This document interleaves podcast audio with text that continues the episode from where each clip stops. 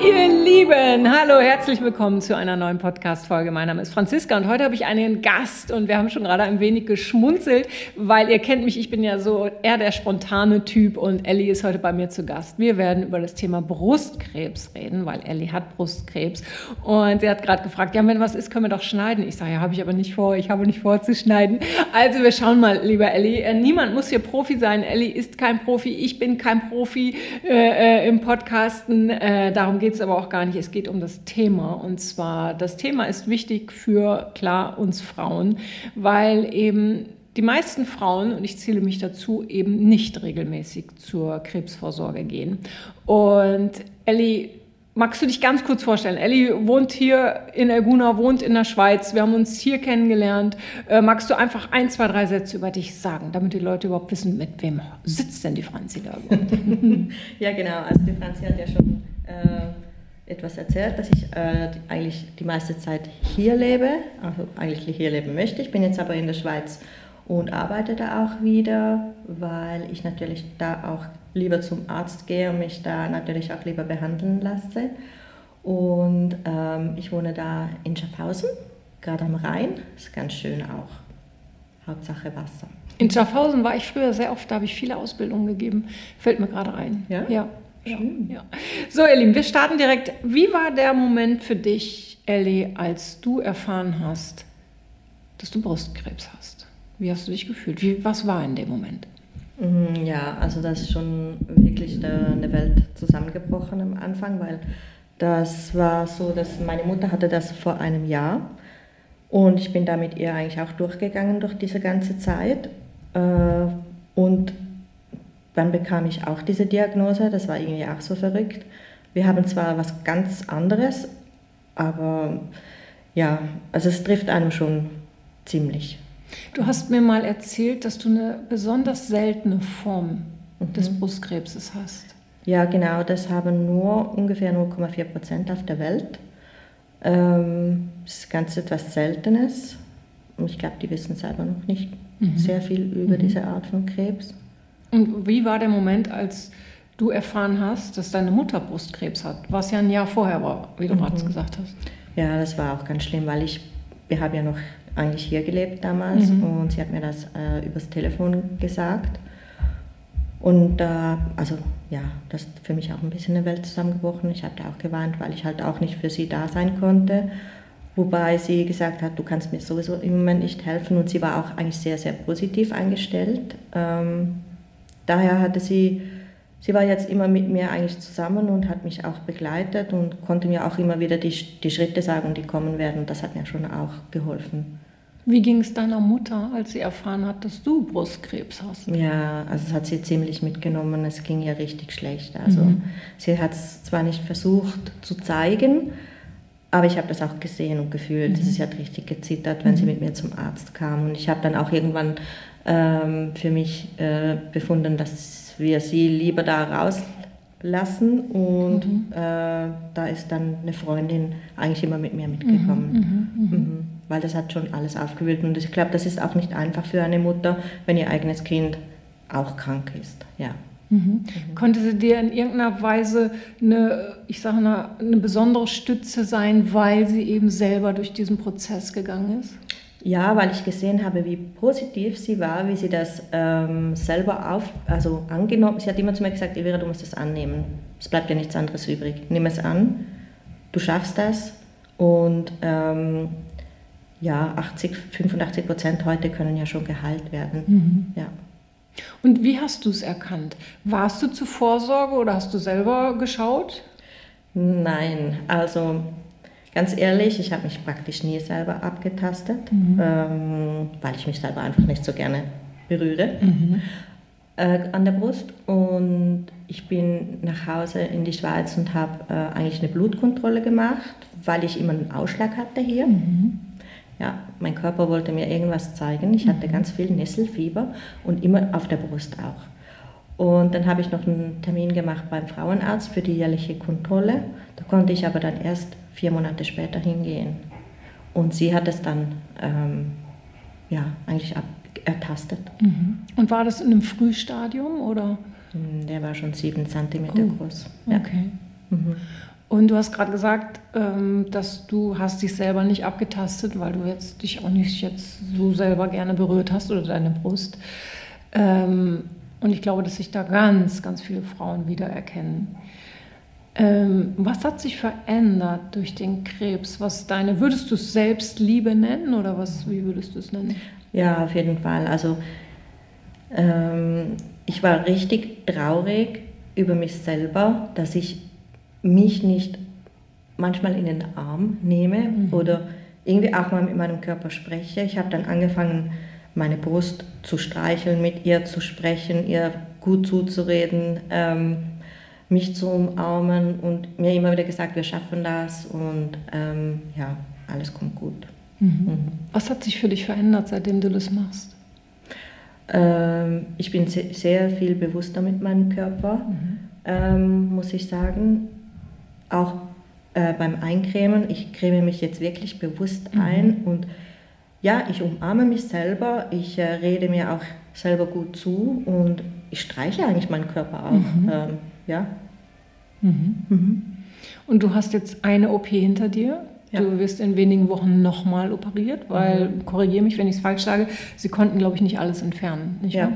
ja, das Verrückte war eben dieser Tumor. Sie hatten ja da die Biopsie dann noch gemacht. Mhm. Und dieser Tumor war nicht eindeutig erkennbar, ob er schlecht oder mhm. gut ist. Der war trotz ähm, Biopsie nicht erkannt. Also okay. man konnte nicht zu 100% sagen, dass er bösartig ist. Okay, okay. Und darum nahm man ihn heraus. Man hat ihn dann kontrolliert und dann gesehen, dass er bösartig ist und sie da zu wenig rausgenommen hat. Okay. Ja, jetzt müssen sie mehr rausnehmen, mehr Rand und auch noch sonst noch die Lymphen. Ja. Mhm. Jetzt wird es im Hintergrund gerade ein bisschen laut, ihr Lieben. Wir hatten gehofft, weil mein Garten wird gemacht, wir hatten gehofft, dass die äh, nicht weiter planieren. Sie tun es aber gerade. Wir hoffen, wir hoffen einfach, dass die gleich wieder aufhören und machen jetzt einfach weiter.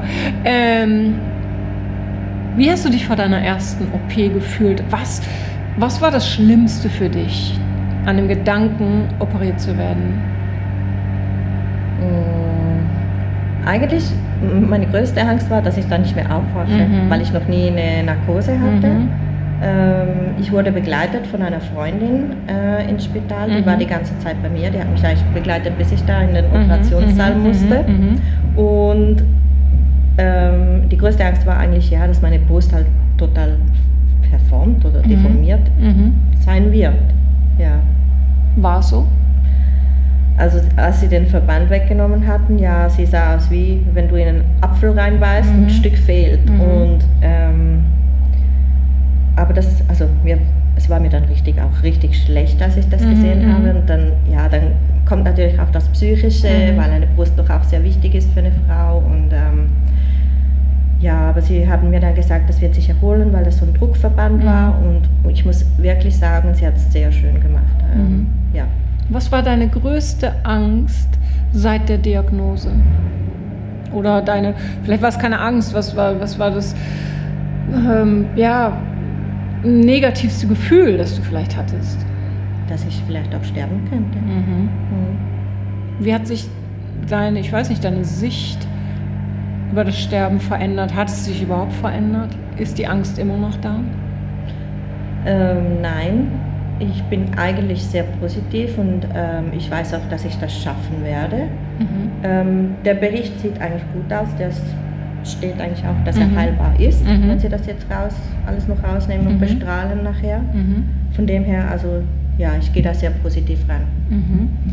Und welche Stärke hast du an dir entdeckt während des ganzen Prozesses? Was war dir vorher vielleicht nicht klar? Dass ich so stark bin, dass ja. ich wirklich mich aus Tiefs rausholen kann innerhalb von kürzester Zeit. Also bei der zweiten Prognose, wo sie gesagt hat, ich muss nochmals operieren. Ich ging ja dahin, weil ich dachte, ich bin jetzt gesund. Mhm. Also das war mhm. das, was ich hören wollte mhm. eigentlich von mhm. ihr und das hat mich nochmals so richtig äh, runtergezogen. Also ich habe da wirklich, ich glaube, einen Tag nur geweint mhm und dachte, wie komme ich jetzt da wieder raus? Und dann habe ich mir gesagt, nein, du hast das schon mal geschafft mhm. und du schaffst das wieder. Genau. Und ähm, das positive Denken und ähm, der Glaube, ja, mhm. das hat schon, das ist etwas, was ich wirklich ganz stark habe und äh, geduldig zu sein. Mhm. Weil man hat so lange, das ist wirklich das Allerschlimmste, diese langen Wartezeiten mhm. zwischen den, ähm, wenn man eine Prognose bekommt, wenn man dann irgendwie, ich meine nach der Operation, ich musste elf Tage warten, bis ich mhm. wirklich das Resultat hatte.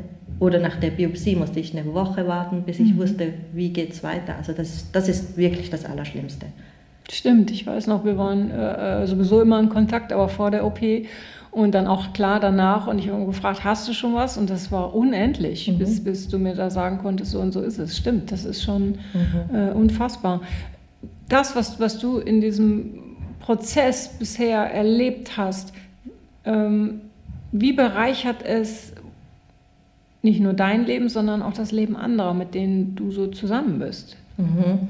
Also ich habe ganz viel äh, Feedback von meinen Freundinnen erhalten, die mich wirklich ähm, ganz nah begleiten. Die haben mir gesagt, das ist unglaublich, diese Stärke, die du hast. Also ich, sie wissen gar nicht, sie wüssten gar nicht, wie sie damit umgehen würden, aber sie, ja, äh, sie sagen, sie sagen mir immer wieder, es ist verrückt, wie stark du bist, mhm. wie positiv du denkst, wie du das angehst und ja, eigentlich nie jammerst, Außer klar, man hat mal zwischendurch ein Tief, das, das es. Da, da ja, hatte ich ja letztes klar. Mal auch, als ich nach Hause ging, da hat die liebe Franzi mir einen guten Tipp gegeben vor der ersten OP und ja.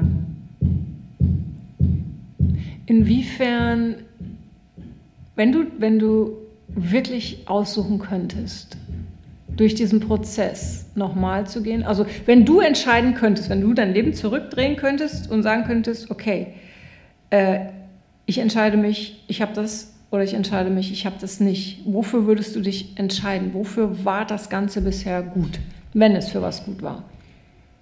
Würdest du sagen, okay, ich nehme das nochmal auf mich, weil das und das ist dadurch in mir oder von meinem Leben entstanden? Oder nee, lass mich in Ruhe mit dem Scheiß. Braucht kein Mensch. also es braucht sicher kein Mensch, das ist schon so. Aber äh, es hat mich wirklich wie soll ich sagen, ich habe zu mir selber gefunden, mhm. weil ich hatte mich kurz Zeit wirklich verloren mhm. und es, ja, ich habe mich selber gefunden, ich habe meine Selbstliebe wieder, ähm, ich habe so gute Freunde und Leute mhm. in meinem Leben, die ich vorher nicht hatte. Ich weiß jetzt wirklich, wer zu mir steht, zu mir gehört und wen ich in meinem Leben möchte. Ich habe gelernt, Nein zu sagen. Ich habe vor allem gelernt, hartnäckig zu sein, auch wenn ich eben im Spital angerufen habe, hey, ich habe immer noch nichts gehört. Und mhm. einfach, ja, das alles hatte ich vorher nicht. Ich habe mich dann immer zurückgehalten oder mich irgendwie in die Ecke gesetzt und mhm. denke, oh nein, lieber nicht. Und ich bin auch viel äh, offener geworden, ruhiger vor allem geworden und ja, ich lerne ganz viele neue mhm. Leute kennen, mhm. ganz viele interessante Persönlichkeiten, die in mein Leben kommen. Hat sich dein Herz mehr geöffnet? Ja. Mhm. Mhm. Würdest du diesen, also wenn du wählen könntest, würdest du diesen Weg nochmal gehen oder sagen, nee, vergiss es, brauche ich trotzdem alles nicht. Ich mir scheiß auf Selbstliebe, ich brauche keine Freunde, ich brauche alles nicht, vergiss es. Nee, also es, ist, es hat schon alles seinen Grund. Und mhm. das war, also wenn man das so irgendwie wurde, man, wurde ich schon geführt. Mhm. Also wenn ich hier geblieben wäre, dann hätte man das wahrscheinlich gar nicht rausgefunden. Mhm. Ich musste zu dieser Zeit mich echt schlecht fühlen. Ich musste nach Hause zurück, ich musste irgendwie zum Arzt, ich musste diese, ja, diesen, diese, ja, was soll ich sagen, diesen Weg auf mich nehmen. Mhm. Mhm. Und ganz ehrlich, heute bin ich extrem froh darüber, dass ich jetzt hier mhm. bin, wo ich bin. Mhm. Ja. Und wer ich bin. Ja. Wie haben sich deine Prioritäten verändert durch den Prozess in deinem Leben? Setzt du andere Prioritäten oder machst du alles wie vorher? Nee, ich setze andere Prioritäten, mhm. weil jetzt kommt zuerst ich. Wow. Ich bin das Wichtigste in meinem Leben und meine Gesundheit. Und ohne Gesundheit kannst du dir nichts kaufen, kannst du nichts haben. Oh, super, dass jetzt mein Ding hier klingelt. Mein Computer, der klingelt nie. Was soll das denn? Ich glaube, ich spinne. Na, es ist halt live. So, mache ich jetzt mal auf lautlos. Entschuldigung, äh, bitte, bitte, bitte weitermachen. ich den Faden Jetzt haben wir beide den Faden verloren. Prioritäten, es ging um Prioritäten. Ah ja.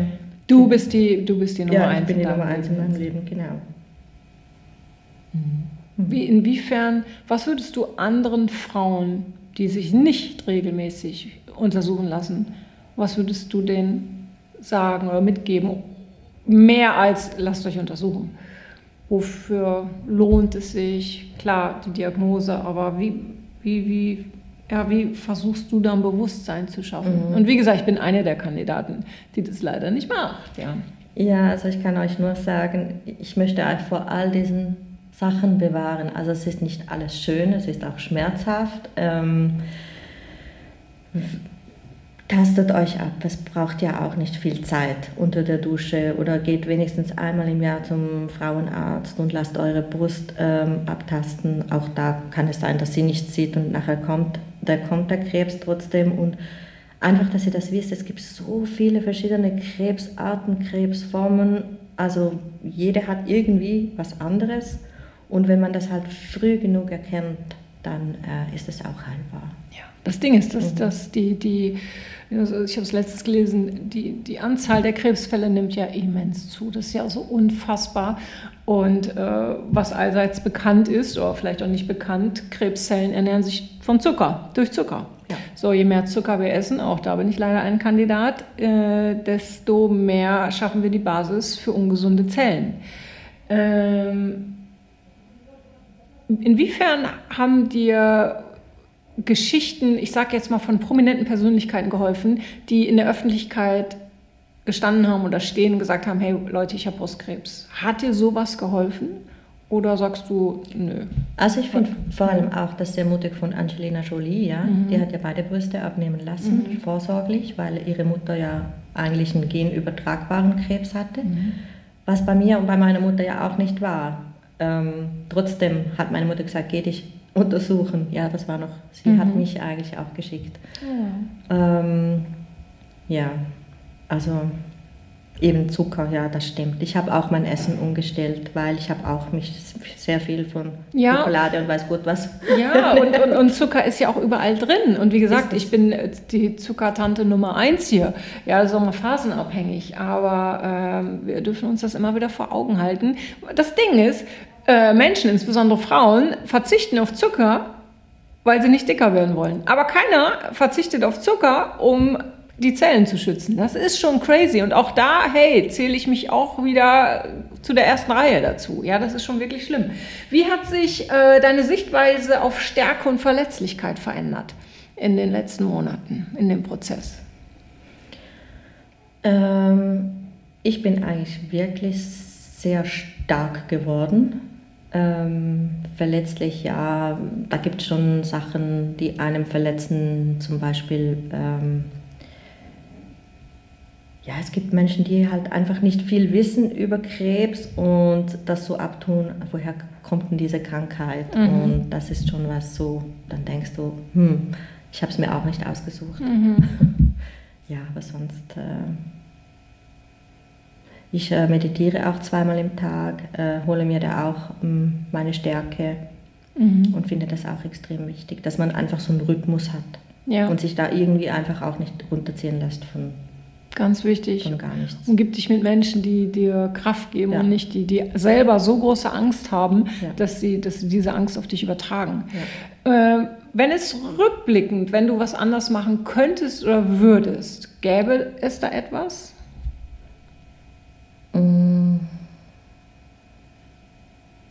Nein. Nee. Eigentlich nicht. Ja. Mhm.